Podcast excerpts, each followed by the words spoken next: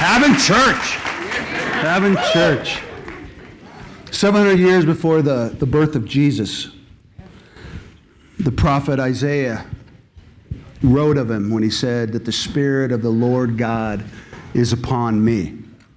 Because the Lord has appointed me to bring good news to the poor, He has sent me to bind up the brokenhearted, to proclaim liberty to the captives, and the opening of the prison to those who are bound. Jesus would quote that when he stepped into the synagogue at the beginning of his ministry and would say, Today this has been fulfilled. The scholars have, have looked at that verse and wrestled with all of its meanings. Pastors across this world have read this thing over and over again. And people like us, if we're honest, people like us look at it and go, man, could that be true? Could what we read and could what we study and could what the dude with the mic says actually be true? Imagine if it was. Imagine if Jesus Christ, who was born in a manger on a dirt floor to two poor little kid parents, who would spend the first 30 years of his existence in obscurity and the next three years of his life flipping the world on its ear challenging everything that the religious leaders thought. He would talk about forgiveness and love, and he would say, If you love me, you would love those. He would tell stories of kids coming home to their fathers, and he would tell stories of pearls and swine. What if the guy that fed the 5,000 and walked on water, who could call legions of angels at, at just a whisper. What if, what if that guy who willingly let soldiers take him before a guy named Pilate and remain silent and then be mocked? What if that guy who Scripture says was fully man, which means he was us, and yet God? Yet, where Paul writes that, that he didn't consider equality with God something to be held on to, something to be possessed, something to, to, to like guard against, but he came in the form of, of man, of you and I, and humbled himself to the, to the point of death. What if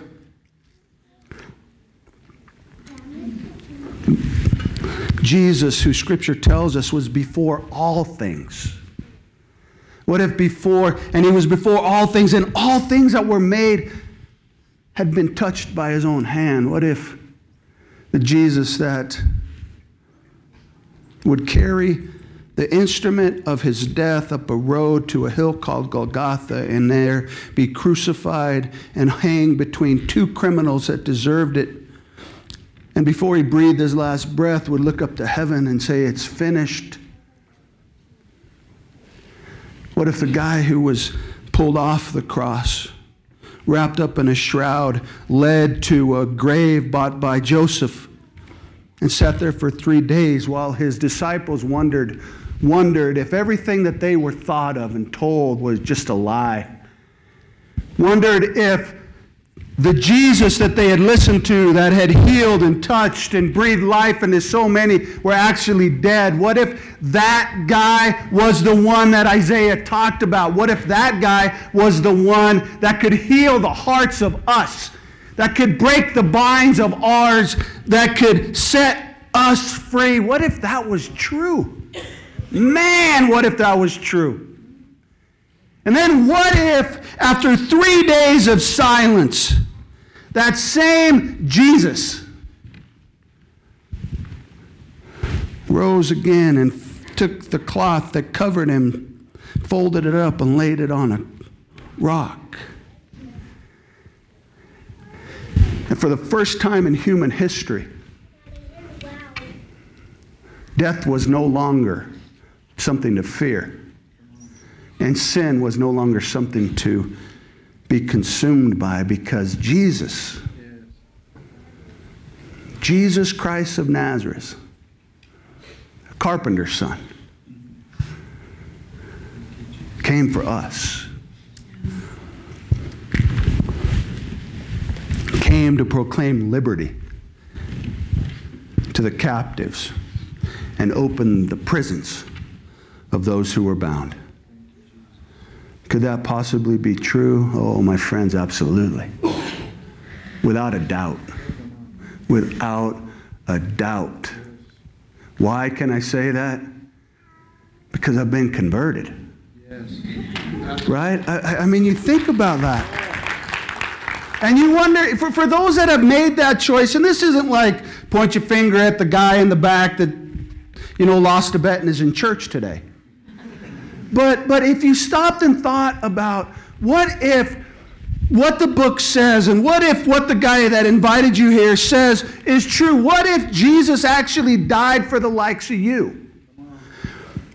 I know that he did because in my heart and in my experience, I've seen the brokenhearted whose face is covered with tears of sorrow turn around and experience joy for the first time.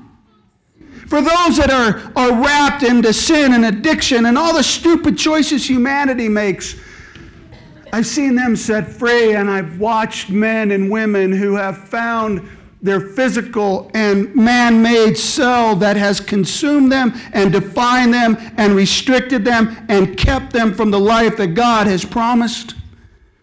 Step out for the first time of a prison of their own making because God has shattered the walls and breathe the fresh air that is freedom in Christ. Man, this morning, more than anything, more than great music, more than a slide guitar, more than a church filled with people, I hope that you leave here and before you eat your ham or your chicken, what else are you guys eating on it? What are we eating? Ham. before all that stuff goes down before your kids get the sugar fix and start going, eh.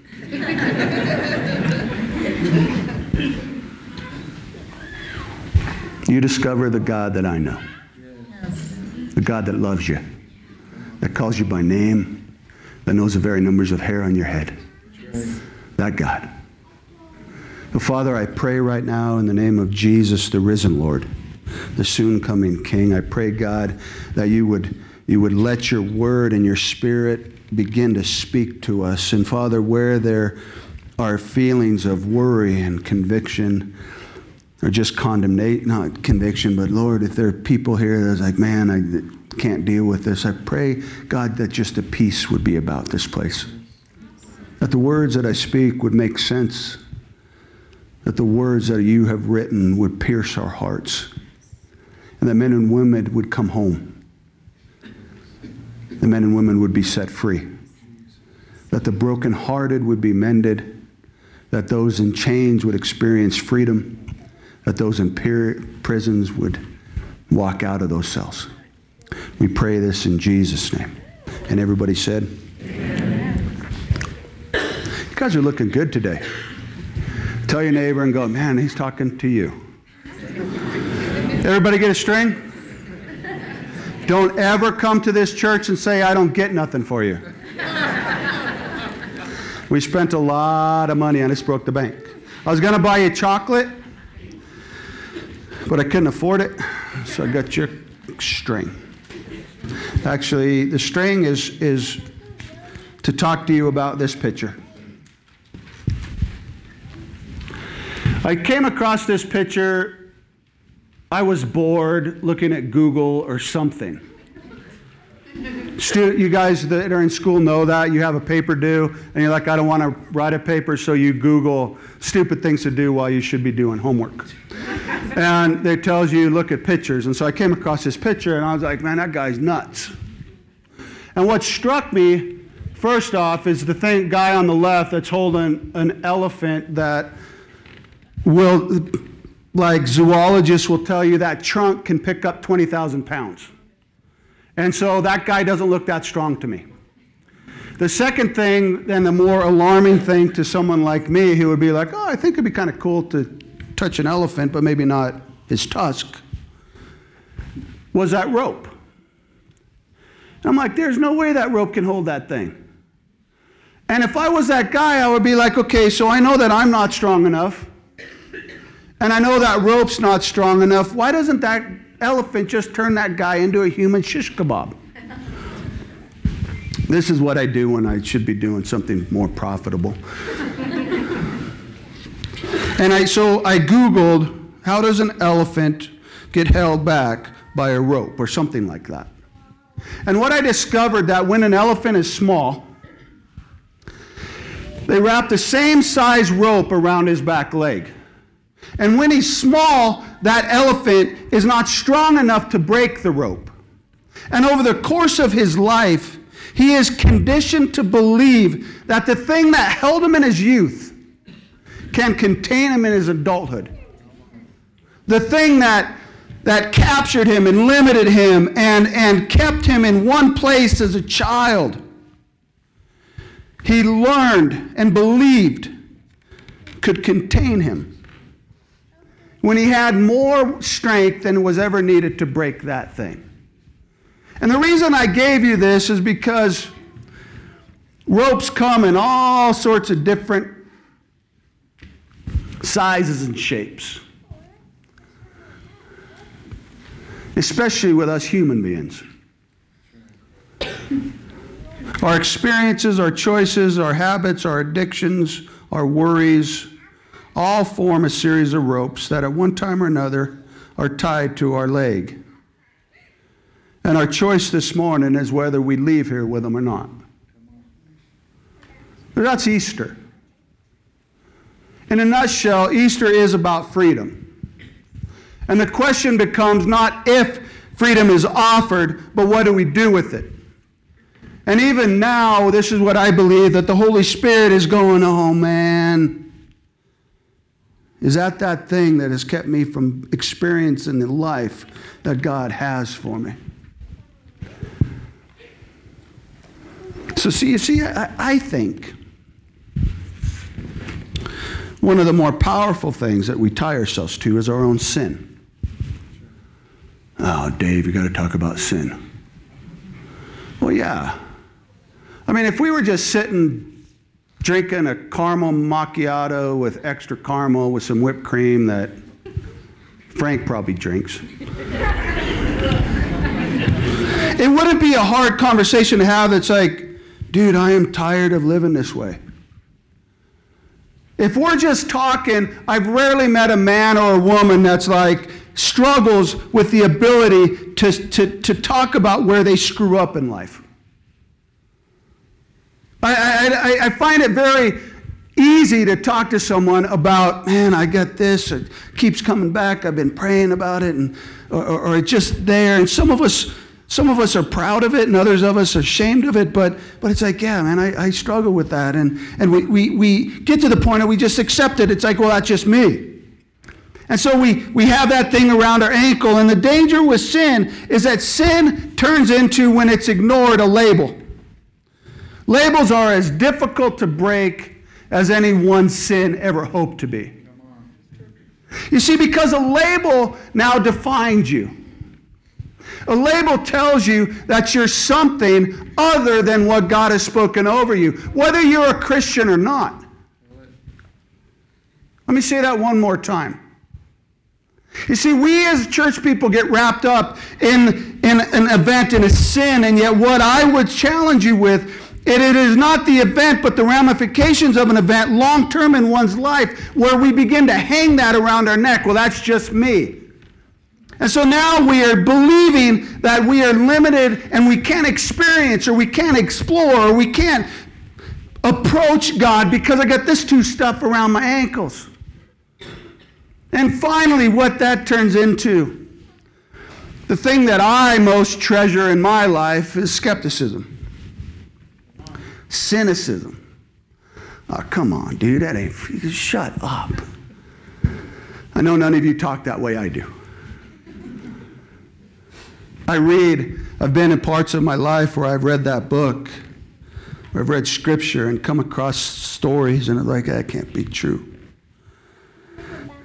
You see, cynicism and skepticism make, when you hear that God came in the form of man to set the captives free, it's like, oh, come on, dude. The skepticism has always been a part of life, always been a part of humanity. As long as mankind's walked this earth, we've been cynics.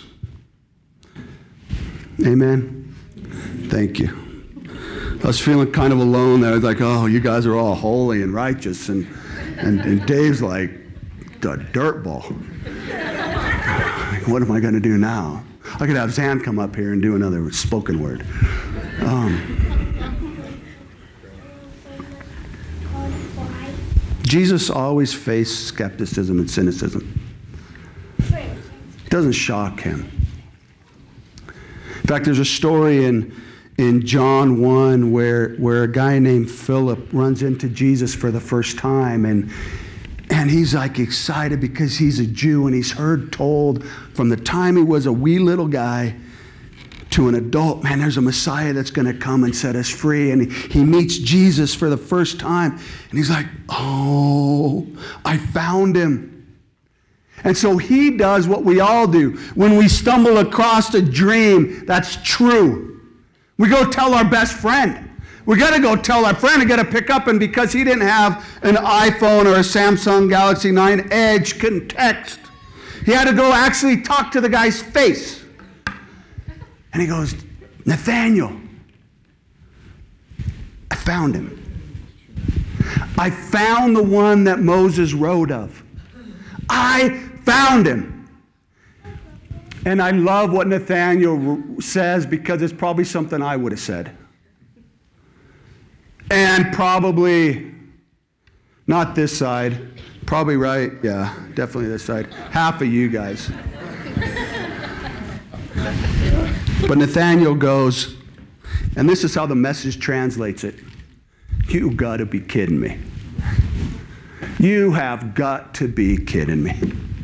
Come on, Philip. What are you thinking? You see, it's one thing to talk about Jesus in the, in, in the theoretical, but when you start talking about, man, I've seen him, I've experienced him, I've heard his voice, I've listened to him, I've felt his touch.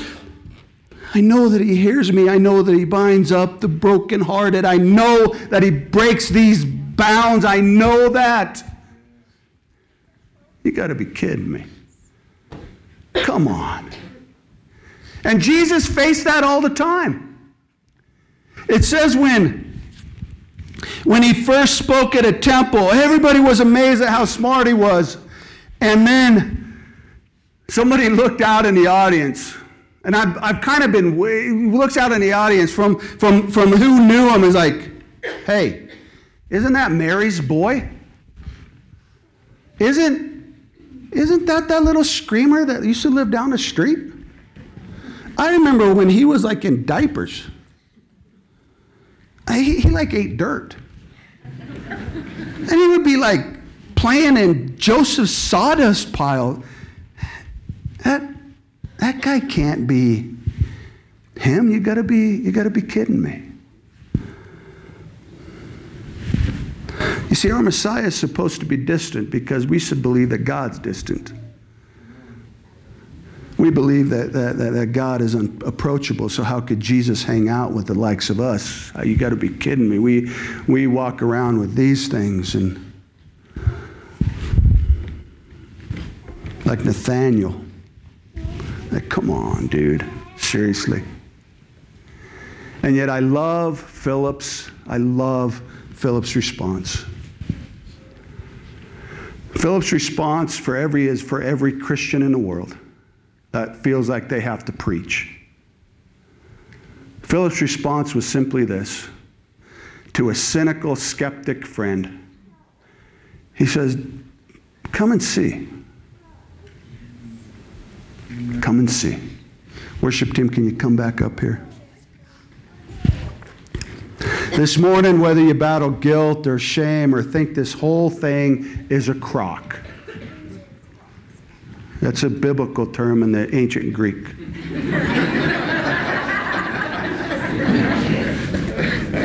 Come and see. Come and discover a God who the prophet Isaiah, who through the prophet Isaiah said that, hey, look, I don't think the way you think. And I don't work the way you work.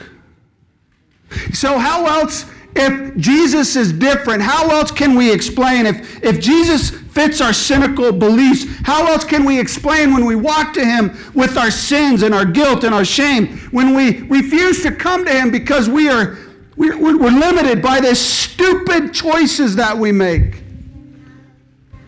How else can we hear the words from Romans? But God showed his great love for us by sending Christ to die for us while we're still sinners.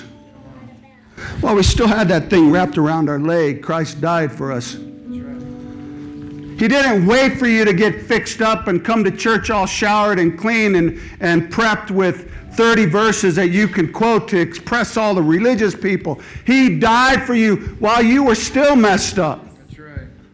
And man, I love that because that gives someone like me hope.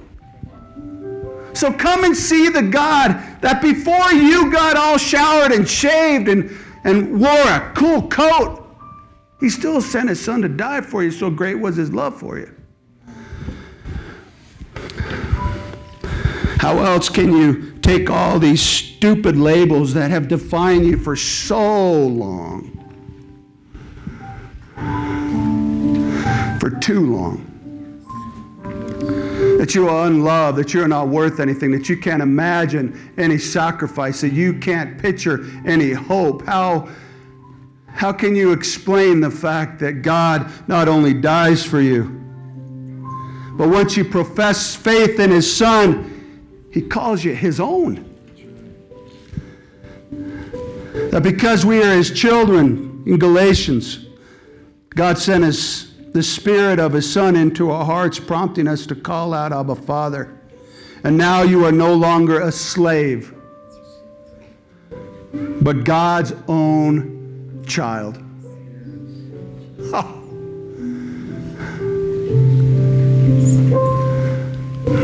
No longer a slave, no longer bound by the lies of the enemy, no longer limited by the labels that you have adopted. You are his child. And if you're his child, every other thing you have ever told yourself doesn't make sense.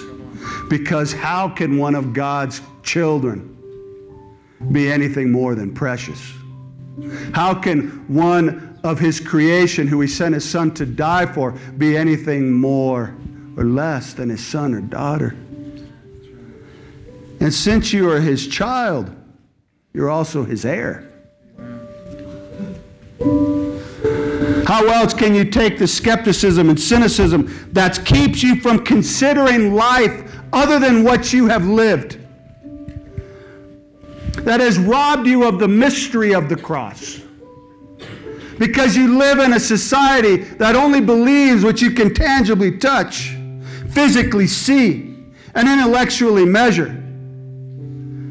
That's cynicism at its core. To believe that this world is contained and limited by humanity's comprehension. But God, in His love, does the unimaginable. He comes from perfection to imperfection so that He builds a bridge between you and I, so that we can have relationship with Him.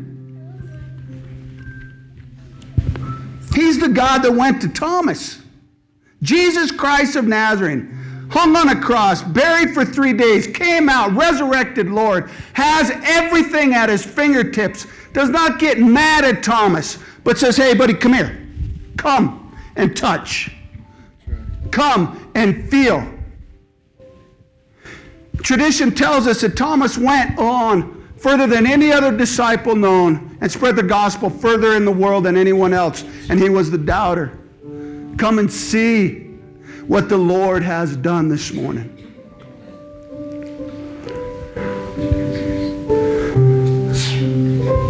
I love you guys enough to be honest with you.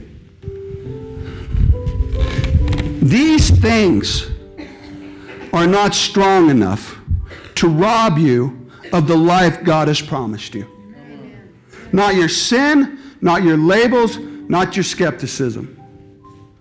These things are what they are little tiny pieces of twine that you have come to believe restrict you from enjoying the life God has promised you, that God has designed for you, that God has put in motion for you. Why rob yourself of life because you believe that you can't move? Well, we're all adults here. We are not the children that bought the lie. We no longer have to be limited by the very thing that the enemy wrapped around us, that our choices wrapped around us, that God, from Genesis on, put in motion a plan to set us free. This world, man, is so much richer than what we live. All that it takes is the ability to go before God. Just say, hey, I'm weary. I'm weary. So I want to pray with you. And I want you to pray with me if you so choose. Some of you are here that have never accepted Christ as your Savior, which means you've walked around with these all your life and you've never really fully, and I'll say this, so you've never really fully experienced the life that is meant to be lived here right? You're, you're, you're trapped and you're thinking, oh, this is all that there is. And I want to tell you that there's so much more. The world comes alive in Christ. Relationships deepen and friendships become hopeful. And my relationship with God replaces all the labels, and all the sin is cleansed, and my skepticism falls away because I can engage in the Holy God, because I am no longer labeled or sinful. I am set free and I am clean by what Christ did.